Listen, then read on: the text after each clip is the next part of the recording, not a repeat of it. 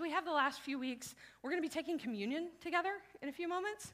Uh, now, the way we do that around here, all are welcome to participate. That's how we roll. Uh, so if you're joining us online, we want you to join in too.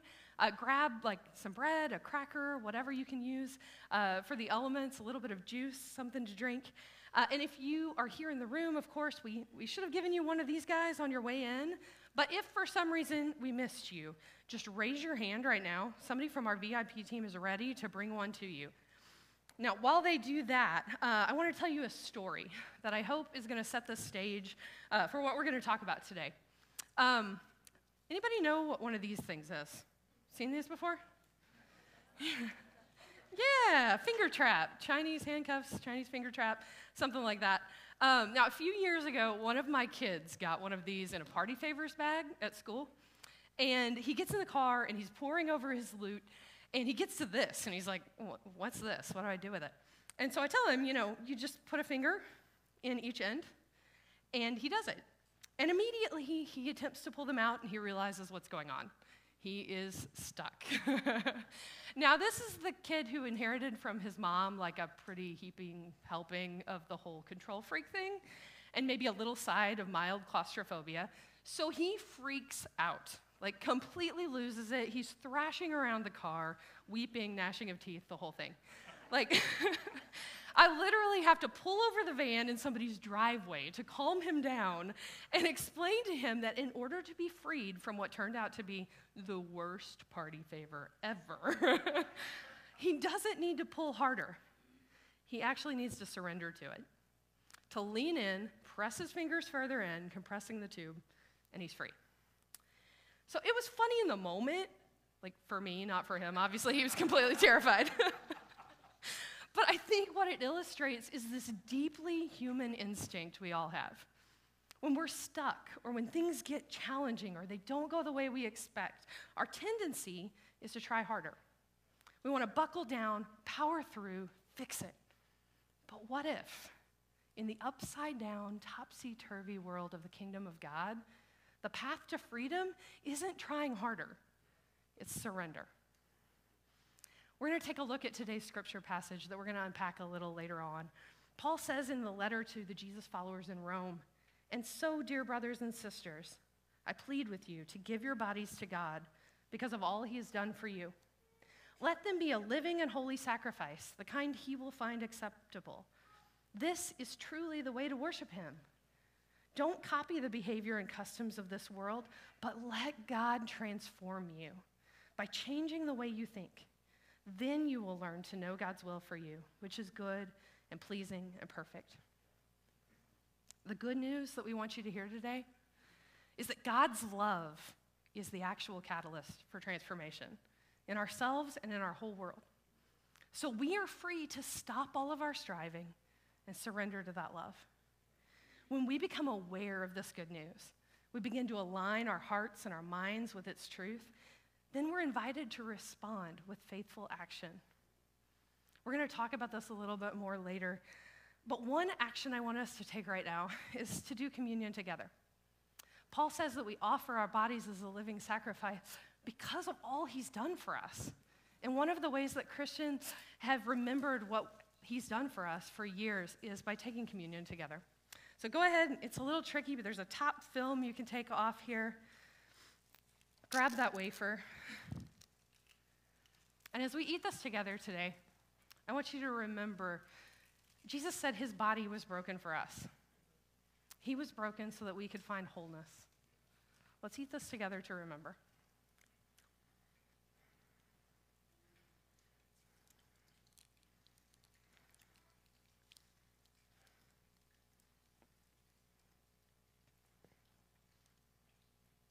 And as we drink the juice together now, I want us to remember that Jesus showed us what it looks like to surrender and to sacrifice as he poured himself out so that we could experience fullness of life in the kingdom.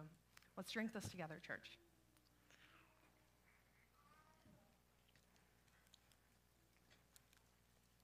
Father, I want to thank you for all the things you've done for us the things we all think about and talk about corporately, and the things we're all thinking of individually, the ways you've already begun to transform our lives and our hearts. I pray that today you would create an openness in our hearts, that we would slow down, open our minds and our hearts to hear from you, whatever it is that you have to say to us. And then I pray that you'd give us the courage to, to truly believe, to truly believe the truth that we hear and surrender to your love. We're so thankful for you and this time we're going to spend together. In your name, amen. And so, dear brothers and sisters, I plead with you to give your bodies to God because of all he has done for you. Let them be a living and holy sacrifice, the kind he will find acceptable. This is truly the way to worship him. Don't copy the behavior and the customs of this world, but let God transform you by changing into a new person by changing the way you think. Then you will learn to know God's will for you, which is good and pleasing and perfect. We're talking about surrender today, sacrifice. It's been the common thread through every song we just sang, and I know that those words can feel heavy. But the good news today is that it, it's not about our willpower here. The good news is that God's love is the true catalyst for transformation in ourselves and in our world, which frees us up to stop our striving and surrender to His love. As we become aware of the truth of this good news and we align our hearts and minds around that truth, we're invited to respond with a faithful action. Now, I think this idea of sacrifice or surrender isn't exactly surprising to most of us. Like, if we grew up in church, we probably spent a lot of time hearing about the things we had to give up to be a Christian. And even if you didn't, and that's not a part of your story, I think you probably intuit that there's just something inherent about committing yourself to following Jesus that probably is going to involve changing some things in your life. And change always feels, at least at some level, like sacrifice, like surrender. We got to give up something to get to the new. But what does that look like for us practically? Well, that's where the second verse in this passage comes in. Paul says, don't copy the behavior and customs of this world, but instead learn to know God's will for you. Right? Or does, did I skip something there? I mean, that is the pattern most of us follow, right? Like we recognize the ways that we're trying to do everything our own way or the world's way, and then we immediately jump over to trying to like buckle down and fix it and do everything God's way, or at least the way we think might be God's way. But that's not the way Paul describes it in this passage, is it? He says, don't copy the behavior and customs of this world, but let God transform you into a new person by changing the way you actually think. And then you'll know God's will for you. There's a whole second step that most of us skip all the time when we try to do this stuff. And it's a pretty important one because apparently this is the step where the transformation happens, where God actually begins to change the way we think and react. So that when we get to the actual doing something, it's not about us giving something up or trying harder. It's just a natural response to what God has already done in and for us. Because God's love is the true catalyst for transformation. And when we believe that, we get to stop all of our endless striving and surrender to that love. Now, I remember when this good news really clicked for me uh, I was navigating some conflict that had come up among some family members of mine, and it, it really blindsided me, frankly. I was frustrated. I didn't know what to do about it. I felt like I needed to respond, and I didn't know how. And I was in my first Get Real group at that time, so I shared with them a little bit about the situation and the pressure that I was feeling to like swoop in and fix it all. Because I don't know about you guys, but I'm like the classic firstborn fix it type. So I have a tendency to put myself in that peacemaker role. Anybody? Anybody else identify with that? We got a lot of us here. Um, so my Get Real group uh, lovingly asked me if anyone had specifically asked me to play that role. and of course, they had not. so then they reminded me of some truth about who God is. They reminded me that He's always present and at work, which means He was right in the middle of all of this, the stuff that I was going through in this family conflict, that He loves me and my family, and He cares way more than I do about all of it. And they asked me to spend some time that next week uh, just praying about and thinking about what it would look like for me to surrender that impulse I had to control or fix the situation, and instead to just stay aware of God's presence and to, to be curious about what, what He might be up to there and to keep saying yes to His love for me and, and for opportunities to extend that love to others. Now, it sounds like a relatively easy assignment, but at least for me, it was not. I lost a lot of sleep that week. And it's mostly because every time I turned around, I noticed that, like, I was trying to control the situation again. i I would find myself playing out all these possible, possible conversations in my head. Anybody else do this? Like, first I started with, like, I am going to come in and I'm going to lay down some truth. I'm going to let them know what's going on and how they've hurt people, and they're going to make it right. And then I thought, well, that's not going to go very well. So, like, maybe, maybe I can show up and I can just, like, make some jokes and, and smooth it over a little bit. maybe it'll all just be fine. Downplay the way things were, were hurtful. Um, and then when I realized that both of those options were actually me trying to control the outcome there, then I just wanted to run away. I just wanted to avoid the whole situation, check out, lay low, hope it all blew over. But the common denominator in all of those options is that they all kept me firmly in the driver's seat, not God. And when I was honest with myself, they, none of them really looked a whole lot like love. So I remember one day after about the 10th time that I've, I had role played in my head that like call out conversation where I'm gonna lay down the law, I finally surrendered. I just said, God, like, I, I need your help. I need you to begin to show me this person through your eyes and help me trust you in this situation to work in my heart and the other person's heart instead of just trying to force everything on my own. And I can't say that this was like an overnight change for me, but over the next few days of continually praying that, asking God to open my heart uh, to see things the way He saw things, uh, He did begin to soften my heart. And I felt this prompting that I should just make a phone call. No intention of trying to fix the situation, just call, tell the person I love them, and be honest with them about the ways I had been hurt by the things that happened, but that I wanted to try to listen and understand, and then just back off and listen. Now, to be clear, I did not have high hopes for this. But God had prompted me enough that I'm like, well, I got to do it. But I was, I was steeling myself for what was coming. Like, I thought I was going to get yelled at. I thought, um, you know, I was going to have to do a lot of turning the other cheek, um, possibly get hung up on. I was not looking forward to making this call. But that's not at all what happened. Because as it turns out, God had been present and at work in the situation all along. So instead, the ice broke, and we were both able to be honest with each other in ways I'm not sure we ever had been in this relationship. And while it has not been a perfect, like, up and to the right tra- trajectory for us since then, it was a huge turning point in that relationship. And I'm finding that it's having a ripple effect in other relationships for both of us. What changed? Did I somehow stumble on this new awesome tactic for being the family fixer? No, that's not what happened here. I had no idea that this was going to work. What happened was that I chose to believe. I chose to believe the good news that God's love was actually the driver behind transformation, not my striving.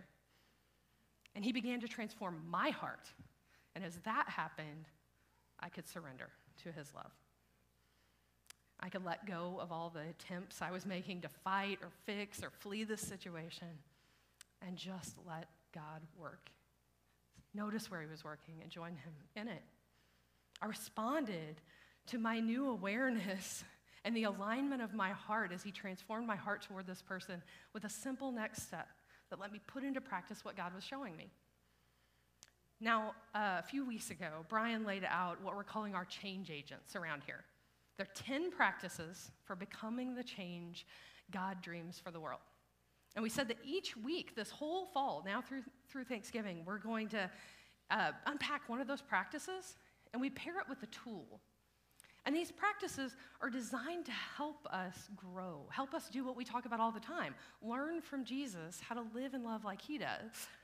So, uh, the, the first week, um, like we started with the, the three practices um, that help us to learn from Jesus.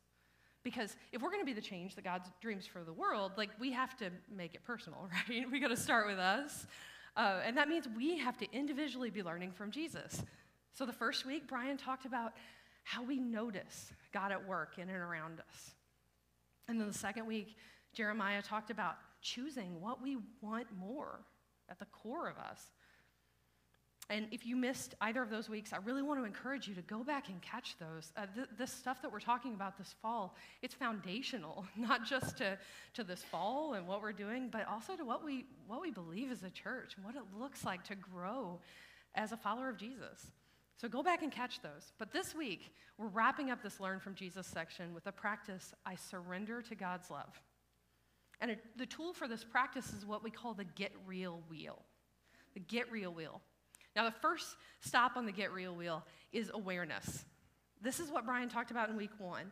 The first step in getting in on what God's up to in the world is actually noticing his presence and activity in our everyday, ordinary lives. We have to become aware of the ways that he's already at work in and around us so that we can join him in it. That's what we call a kairos. It's a fancy Greek word for an opportunity uh, to see God at work, to respond, and to join him in what he's doing. And now the second step on the get real wheel is alignment. This is the one we naturally try to skip, but it's essential. Because remember, it's not us and what we do, it's not the awareness and the action that make this thing happen. God's love is the catalyst for transformation. God's love. So, love is the driving force behind any lasting, life giving change. And it's the fuel that powers the cycle. So, alignment is all about us intentionally remembering who God is and who we get to be because of who He is. And then, like Jeremiah talked about last week, we choose what we want more. We choose to align our hearts with the truth of God's love and grace. That's why the tool that, that Jeremiah showed us last week, the words, works, wants triangle, is so valuable here. Because God wants to dive below the waterline of awareness to the level of our wants. He wants us to get real about what's going on in our hearts and surrender that to Him so that He can begin to transform the things that we want at our core. So that what we say and what we do, they don't feel like things we have to buckle it down and try harder for. They feel like just a natural bubbling up of the change God's already worked in our hearts. Do we want to align our lives around who God is and who we are in Him? And if our answer is yes, then this frees us up to stop the striving and surrender to his love. We affirm that God's love is the foundational truth of our present, uh, our present reality. And as we become aware of this good news, we align our hearts and minds with its truth. Then we're invited to step three, the action. Because Paul said, after that transformation happens, after God begins to change the way we think, then we'll learn to know God's will for us. At this point, surrendering to God's will and doing something doesn't feel like buckling down to make something happen. It feels like a normal, natural next step in response to having heard who God is and what He's done for us. It's an embodied demonstration of our trust that the good news isn't just a warm and fuzzy idea, it's reality itself. There's this proverb that I heard that I really love. It's from this little tribe in the South Pacific and they say, knowledge is only a rumor until it lives in the muscle. I love that. Knowledge is only a rumor until it has legs, until you get in the game. This is where the rubber meets the road. It's the walking on water moment. Because, you know, Peter could say he believed Jesus was God. He was actually the one who originally floated the idea that he should walk on the water out to Jesus. But that was all just theory until he actually swung his leg over and got out of the boat.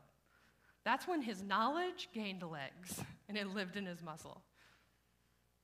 Aligning our hearts with the truth of God's love will motivate us to do something, will motivate us to actually take a step in trust toward Him, toward this truth. And this is where the get real wheel really starts rolling. Because when we surrender to God's love and we act on it, God is present and at work in that moment too, offering us fresh kairos opportunities new things to be aware of. And then that feeds right back into the cycle. We're aware, we align, we respond with action. This is what it looks like practically when God's love is the catalyst for transformation. We let go of our attempts to strive, we surrender to His love, we become aware of His good news, we align our hearts with that truth. And then we respond with action. And on and on and on it goes. And as God continues to transform us and draw us into a full life on mission with Him in the kingdom of love. This is the work that we do in Get Real groups. This is why we call it the Get Real Wheel. Week after week, we're practicing this with a small group together. We become aware of God's presence and activity in our day to day lives. We help each other align our hearts and minds around that truth. And then we surrender by taking a simple next step toward believing, putting muscle behind what we've heard. Now, one of the ways that I'm currently trying to live this out and, and reckon with this good news in my life is that I'm working really hard to embrace the idea of rest. Now, I know that probably sounds like a cop out action, like my action for this good news is no action. But I promise if you talk to, uh, you're free to talk to my family, friends, anyone that's known me for very long at all, knows that this is not an easy thing for me. Um, since birth, I have been a terrible sleeper. Most preschoolers can sit still better than I do. You've probably already noticed that. And while it's really easy for me to embrace the wisdom of commandments like, thou shalt not steal or kill or covet, the whole Sabbath thing has always felt a little bit more like a nice suggestion that I'd get around to someday, maybe, when everything else was sorted out and I had time. But as I've become aware, as God's helped me become aware of my own patterns of trying to continually control and fix things in my world, I've had to reckon with whether what I say I believe about God's presence and His provision and His love for me actually matches how I live. And more often than not, I have to say it hasn't. I've relied on me instead of God. So, aligning my heart and mind with the truth that God is the true catalyst for transformation, not Leslie, that meant that a faithful action for me this week was to rest, to actually trust in his provision, even when things were unsettled and undone and it all felt chaotic. To actually put muscle behind my belief that God is present and at work and he cares more than I do about even the most mundane details of my life. So this week it looked like I closed my laptop at 3:30 and picked up my kids and we went to the park with no agenda. We enjoyed the day. Played with them. We unexpectedly ran into family and friends, shared a meal together, and it did my heart so much good. And I felt the effects of that all week as my kids helped me be more aware of God's love for me, His presence, the things that He's doing in our family and our, in our world, because I was willing to trust instead of just trying to work to make things happen on my own. So I'm wondering, what does this look like in your life right now? Where does this good news need to show up for you? So, what I want us to do is actually practice this Get Real Wheel together. Um, if, you, if you want, you can close your eyes, whatever helps you focus in this moment. Um, and we're going to go through each of these steps on the wheel. The first step is this idea of awareness. We've been talking about it for a few weeks. What are the situations or patterns in your life that you're aware of right now where God might be inviting you to get real about something? Is there something that's causing you a lot of pain or frustration? Or maybe it's a new joy you're awakening to.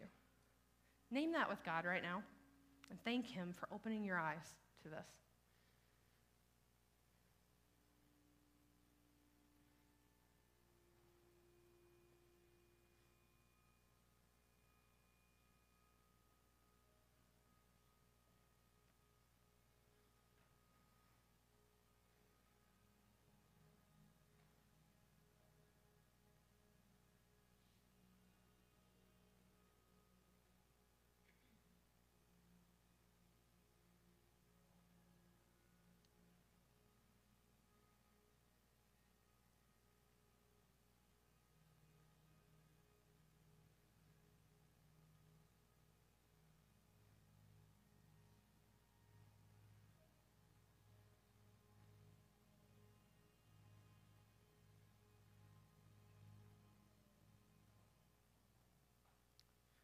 Once you've zeroed in on something you're becoming aware of, it's time to get real about what's going on in your heart. In this situation, what is it that you want? What is it that you really want? Is there some truth that you need to hear about who God is and who you get to be because of who He is? Be honest with God and ask Him to help you align your wants with the truth of His kingdom.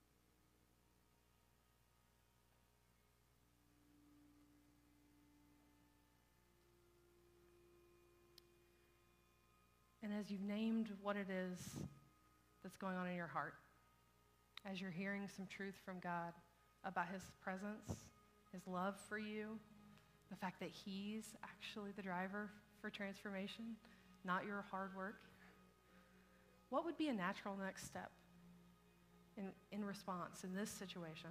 What's something you can do this week to put muscle behind your belief that God is with you that He's driving change in your life and that He's at work in this situation. I want you to ask Him to help you see one thing you can do this week.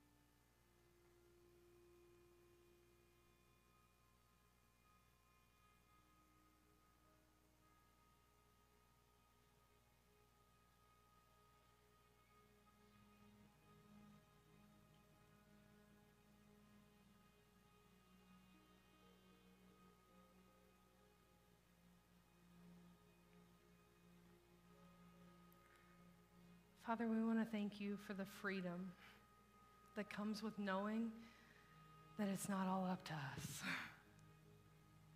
That your love is what drives transformation in our hearts and in this world. And that you are with us and you are at work and that you care so much more than we do. Thank you for being that God, the God that comes near, the God that cares. I pray that this week you would help us to be aware of that presence in our world. And as we become aware, to take the time to say, God, what is it? What is it that I want? Is there something I need to choose here? Is there a deeper desire that I want more? And then help us to have the courage to take a step toward you, to put that trust and that truth into action. God, I thank you for the ways that you're already transforming us, the ways you're already transforming the world. And I thank you that you're inviting us in to be a part of it. Give us the courage to do that together this week. In your name, amen. Well, guys, those are the three practices of learning from Jesus. This is what it looks like. We notice and name his activity and his presence in our world. We choose what we want more, and then we surrender to his love by taking the next step and over and over and over. You can't, the action isn't the goal. The goal is the transformation that happens as we keep doing this. And this becomes the pattern of our lives. Next week, we're going to dig into the next section of these practices for becoming, and we're going to begin talking about what it looks like to love like Jesus. We're going to give you some practices and some tools for that. You don't want to miss it. We'll see you back next week. Thanks so much, guys.